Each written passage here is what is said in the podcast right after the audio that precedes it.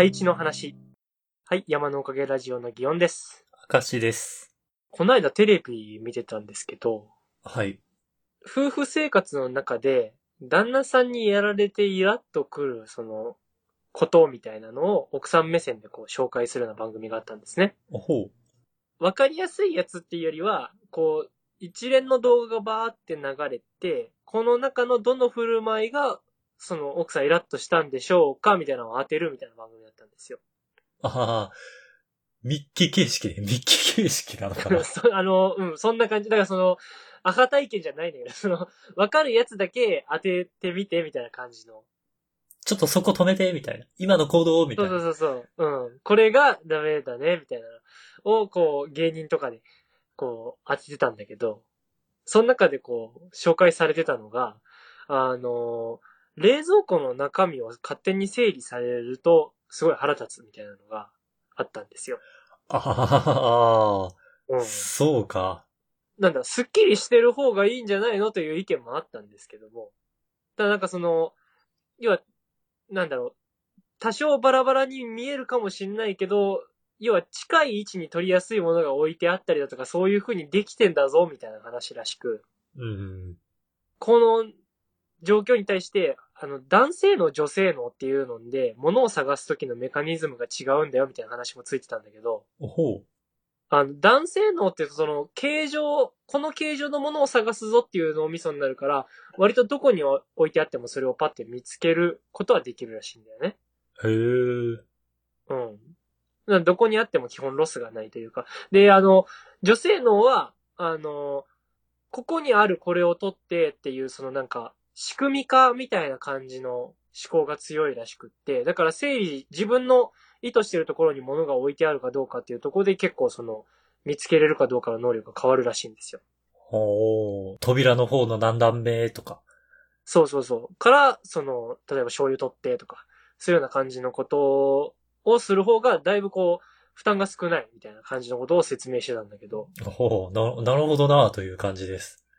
だからこそ、そのなんか冷蔵庫の中の配置変えられると、すごい嫌なんだよ、みたいなこととかを言ってて、あ、確かになんか、家に、実家の冷蔵庫も小さい頃なんか、親父が勝手に物を突っ込んだりしたら、いや、そこじゃないみたいな感じのこと母さん言いよったなと思いながら、ほそう聞いてたんですけう。ああ、なうちもあったかもしれんな。うん。なんか言われてみたらな感じなんだけどもさ。なんかそういう風なことを聞いてて。で、まあでもそういうことっていうのはいろいろ知っていったら、こう、なんだ世の中の不和って少しずつ減るのかな、みたいなことを思ったぐらいで、俺の記憶からはちょっとこう、消えていってたんだけど。はいはい。うん。あの、そしたら、まあ不意に思い出す瞬間が来たんですよ。その、さっきの冷蔵庫の話をね。そうそうそうそう。あ、あれかって思い出した時があって。というのも、なんだ、iOS ってたまにバージョンアップが入るじゃない？はい、バージョン新しくなったんで、インストールお願いします、みたいな。そうそうそう。で、あの、大体あれって深夜にさ、寝てる間にバージョンアップしてくれるもんなんだよね。うん。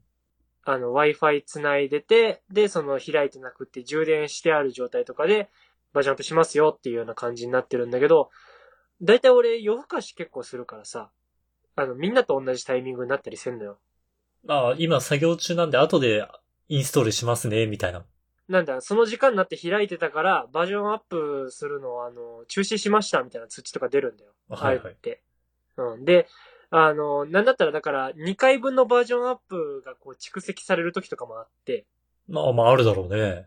うん。で、まあ、どっかでやらんといけんな、みたいな感じになるんだけど。で、その、だから意図的に、こう、昼に寝てる時間に、ちょっとバージョンアップを入れて寝るみたいなことをするんだけどもさ。うん。で、バージョンアップをこないだだからそれでしたんですよ。ああいうバージョンアップって、結構なんかユーザーインターフェース変わって、アプリの不具合とか、ね、うん出たりすることない？なんかその、なんだ、不具合だけじゃなくて仕様がいろいろ変わるじゃないうん。そっちがなんかいろいろ気になるなっていう。まあ、不具合出たらもうだってそれは前提としてダメだからさ。まあまあとは思うんだけど。なんだ、下側に表示されるはずだったボタンが急に上に出てきたりとかするじゃない？ああ。うんうんうん。うん。でさ、あれをこう、うわ、お前、あの、なんだ、通知の、通知がどこに来てんのかとかちょっとパッて見ようと思ったら、あれボタンねえみたいな感じになって、上の方見たら、あ、こっちに来てんのかみたいな。あれでちょっとイラッとしたんだけどさ。まあ、するな、戸惑うな。俺、この画面の中の配置変わるだけでもイラッとしたわ、と思って。あ、さっきの女性能のやつ。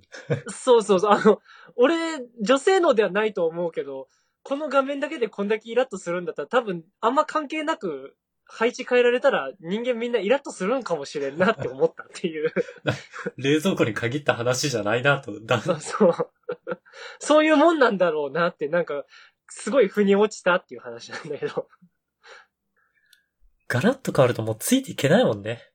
いや、そう。でさ、あの、どうなんだろうね。俺らってこうやって無理やり仕様が変わることに対しての体制はでも、ある意味ではついてんのかなと思うんだけどさ。何歳からついてけんくなるんだろうね。多分テレビのリモコンのボタンって昔に比べたら倍ぐらいになってると思うのよ。あー、そうだろうね。だから、もしかしたら、こ この先、テレビのリモコンのボタンが、今のさらに倍みたいな ことになったら俺はついていけるか不安だわ。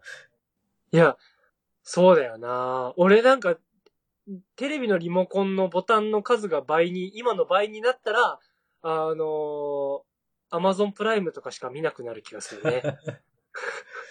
そう、アマゾンプライムの1画面あたりのクリックできるリンクの数も 倍。あー。なんか、そもそもそうなってくると次元変わってきそうで、なんかそのもう、ハンドシグナルとかで反応しだしてない？多分そこまで行くと。ハンドシグナル覚えなあかんで。そ進むときはこのハンドっていう、クリックするときは、みたいな。う。もうシャッシャーみたいな、やらんといけなくなるわけでしょ。で、あの、ついうっかり目の前の小映えが鬱陶しくて手を振り回そうもんならもう。全消去よ。ああ、データ消えちゃったって。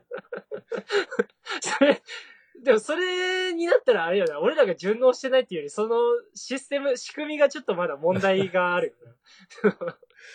どこまでついていけるんだろう。新しく、パソコンとかスマホの延長なら、俺はある程度対応できる気がするのよ。俺でもさ、例えばあの、Windows が、こう、8から9にみたいな、ああいう移行の時さ、もう俺無理だなって思ったもん。そこで、な、うん何が変わったっけ？あれか、スタート画面が変わったんだっけ ?Windows 画面というか。あ、そう、変わったし、なんだろう、あの、要は今までインターネットエクスプローラーしか使ってなかった人間が、はいはい。急になんか、いろんな、ね、検索エンジンというかなんかいろいろ出だしてさ、あのぐらいの頃って。うん。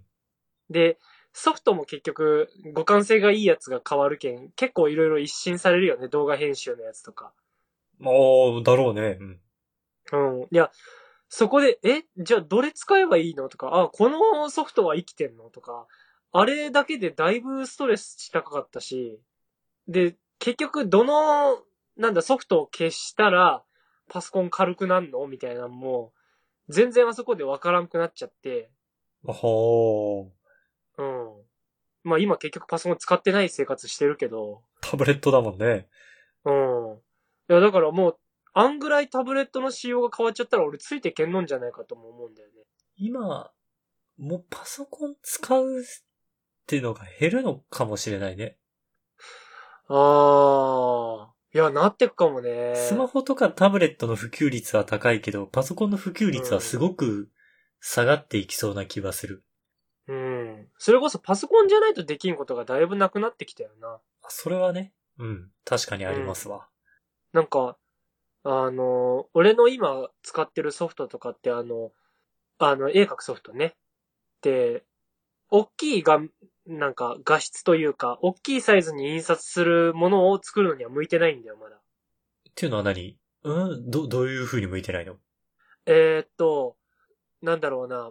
まあ、細かいこと言い出しちゃうとちょっと伝わりづらいと思うんだけど、あの、AI データとかのもの、イラストレーターって言われるようなソフトとかを使って、あの、書くものって、どんだけ拡大しても、その、綺麗に見えるようにデータが保存されるようにできてるんだよ。へー。うん。うん。けど、あの、俺の使ってるアプリのやつっていうのは、あの、もともと、なんだろうな、画素数のサイズを決めて、このサイズのデータで書き始めるよってやって書くから、それ以上に拡大すると絶対にぼやけるのよ。あ、そういうことね。もともとじゃあ、うん。でかい画角で書き始めないといけないと。そう。でもで、めっちゃでかい設定にしちゃうと、あのー iPad の処理能力が追いつかないとカクカクしだすんだよね。ああ、うんそういう意味。それは、例えばそう、そう。うん。ソフトのせいなの？タブレットっていうハードのせいなの？まあ、処理機能だろうね。ああ、じゃあ、まあ、さすがにまだタブレットよりはパソコンの方がね、処理機能は高いだろうから。うん、かなとは思うんだけど、まあ、ノートパソコンとどんぐらい違うかって言われたらわからんのんだけど、うんうん。でも、あのーまあ、もう最近って言えるほどじゃないけど、ちょっと前からもうそのイラストレーターっていうソフトも iPad 版って出てるのよ。あるのね。うん。うん。だから、これがどんぐらいそれでまた複雑にした時に処理できるんかっていうのは俺は使ってないからわかんないけど、徐々に徐々にだからこのタブレットでできるようになっちゃうんだなっていうのもそれで感じてて、どうする？今、ギオンさんが使ってるイラストのソフトウェアがサービス終了しました言われたら。いやー、そしたらちょっと擬音もサービスを終了するかもしれない。ちゃんと次のソフトウェアに移行できるかどうかって問題が。そうなんだよ。でさ、その今、あの、俺が使ってるソフトってあんまりこう、なんだ、プロの人らが使ってるソフトじゃ、ソフトっていうかアプリじゃないんだよ。あそれは何？シェアナンバーワンのソフトじゃないってこと？ああ、そんな感じ。というか、あの、なんだろうな。結構、その、プロの業界の人ら、まあ、トップシェアはこれって言われとるものを使っとくと、結局アシスタントに入るとか、ちょっと仕事手伝うにしても、お互い使うもん一緒な方がやりやすいから、うん。結局クリエイター同士ってこれ使ってるが被りやすいなと思うんだけど、便利そうね。共通言語として。そう。で、その中でも俺が使ってるのってちょっとマニアックというか、うん。まあ無料アプリなのもあるんだけど、あんまりこの周りの仕事でやってる人と被ってないのよ。まあそうなった理由は、まあアシスタントさせてもらってるアンジュ先生の使ってるアプリがそれだからっていうので俺は使い始めて、逆に言えばデジタルで漫画を書き出した以降はずっとこれしか使ってこなかったんだけど、おー。うん。それが、あの、こないだ、その好きな漫画を描いてたその先生がアシスタント募集してるみたいなのを広告で見つけて、へえ、うん。あ、応募したいなって思ったんだけど、あの、週に2、3回みたいなやつの募集だったから、これだったら入れるぞと思って、うんうん。いけるかなって思って見たら、やっぱそのソフトが違うから無理だなってなったんだ。ああ、なんとかっていうソフトで作業ができる方みたいうな。そそうそう。このソフトを使える方で募集できされてるから、はあ無理だもんなって、そういうことあるんか。そう。で、悔しいから、でもそれだったらある程度そっちも使えるようになっといた方がいいんじゃねえかみたいなのもあって、はいはい。あの、まあ、覚えてみようってしたんだけど、まあ、苦しいんだよね。そういうのってなんかわかるもんなんじゃないの？例えばアイコンでこの色だったらこういうことできるアイコンだな、みたいな。いや、なんか、違うんか。なんだろう。もうそれこそ、あの、テレビのリモコンのボタンが倍みたいな現象が起きるのよ。その対応力が。そう。え、このボタンの名前知らん知らんみたいな。この名前のボタンの機能知らんみたいなことが起きて。そうか。うん。それで、なんか今ちょっと、それ、そのソフト、アプリはもう開かんでおるんだけど。うん。いや、だから怖いんだよね。俺でも早いうちに覚えないともう覚えれなくなっちゃうのかなとか思ったりして。そうね。なんとなく、若いうちの方が吸収早そうな気がして、若いのって今が一番若いじゃん。これから先の人生。あ、そうそうそうそう。あの、一番なんかあれよ、自己啓発系で言われる言葉や 新しいソフト触るのベストなタイミングって言ったら多分、若い方がいいよね。な。うん。でも、後にしたいのよ。やっとさ、最近自分の画力伸びたって感覚がしてるのにさ、そんな、今からまた初期化すんのみたいな気持ちにもなってさ。まあ、それは想像つく。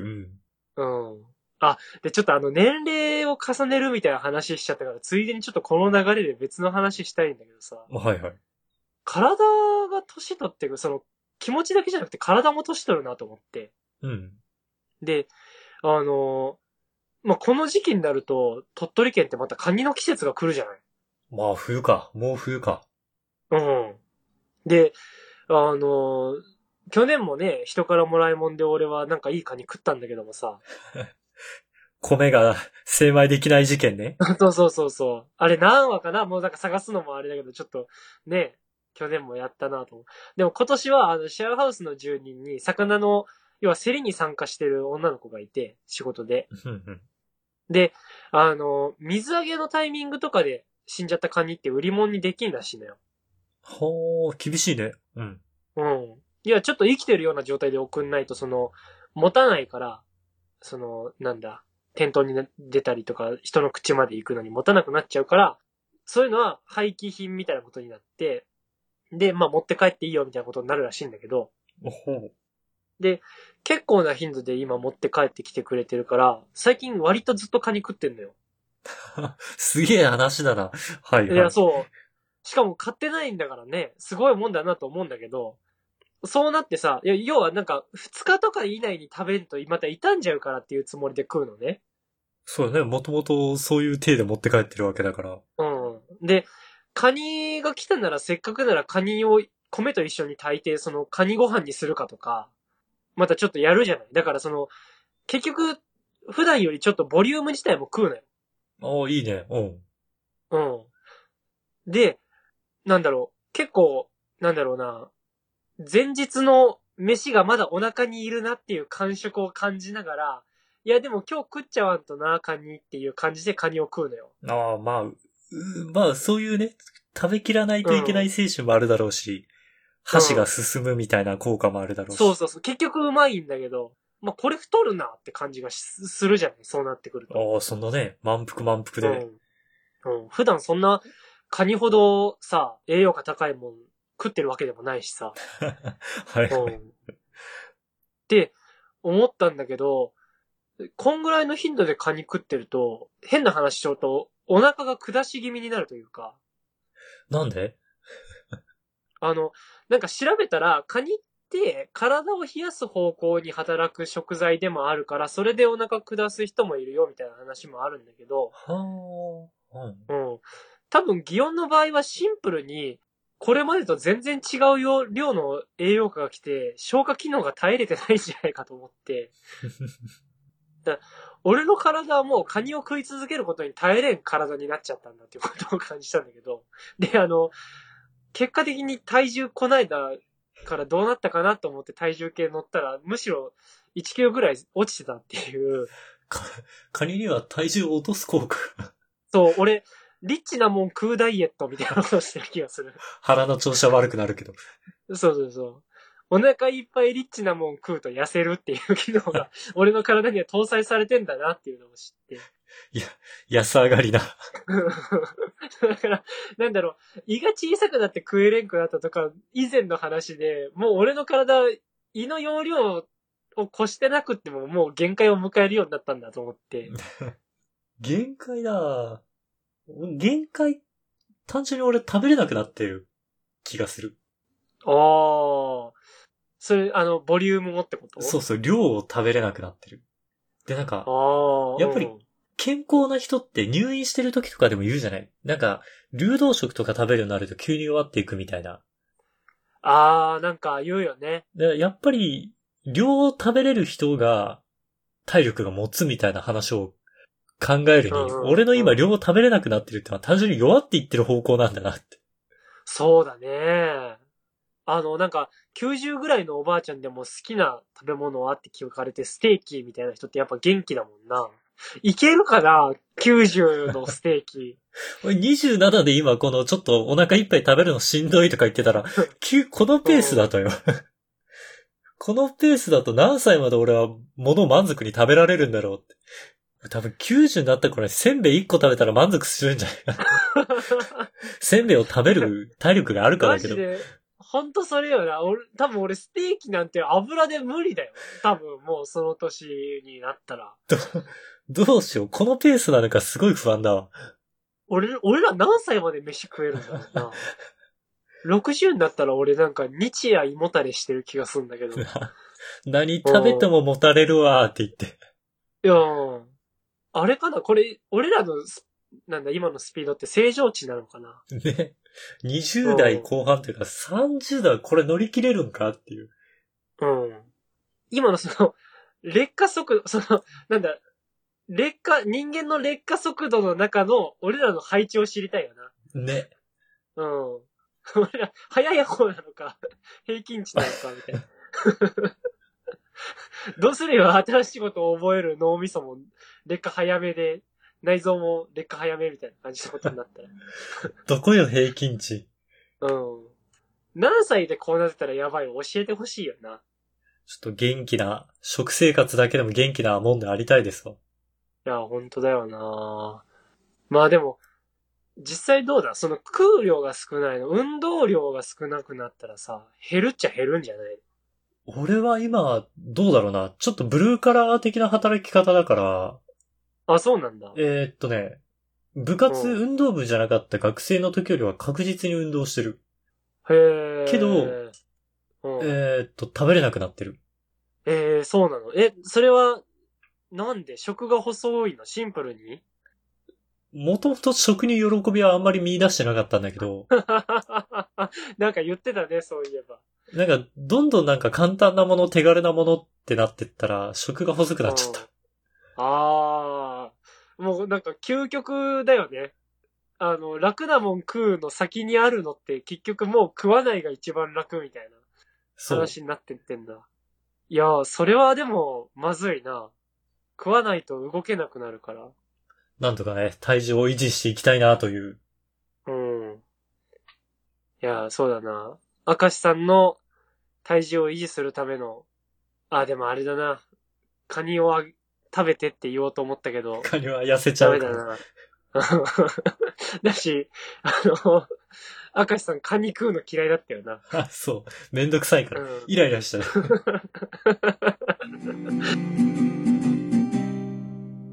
という感じで話してきましたが、明石さん最後にお知らせお願いします。はい。この番組のツイッターアカウントを作成しました。アットマーク山のおかげで検索してくれたらヒットすると思います。山のおかげはローマ字で YAMANO。おかげは OKAGE ですね。で、このツイッターアカウントで番組のおまけ話とか更新情報をつぶやいていこうと思ってます。また、今回聞いてくださった方のね、感想をもらえたら嬉しいので、Gmail、こちらも Twitter アカウントと一緒で山のおかげ at gmail.com もしくはこの番組の Twitter のアカウントにコメントやリプライなど送っていただけたらとても嬉しいです。それでは、また次回。はい、さようなら。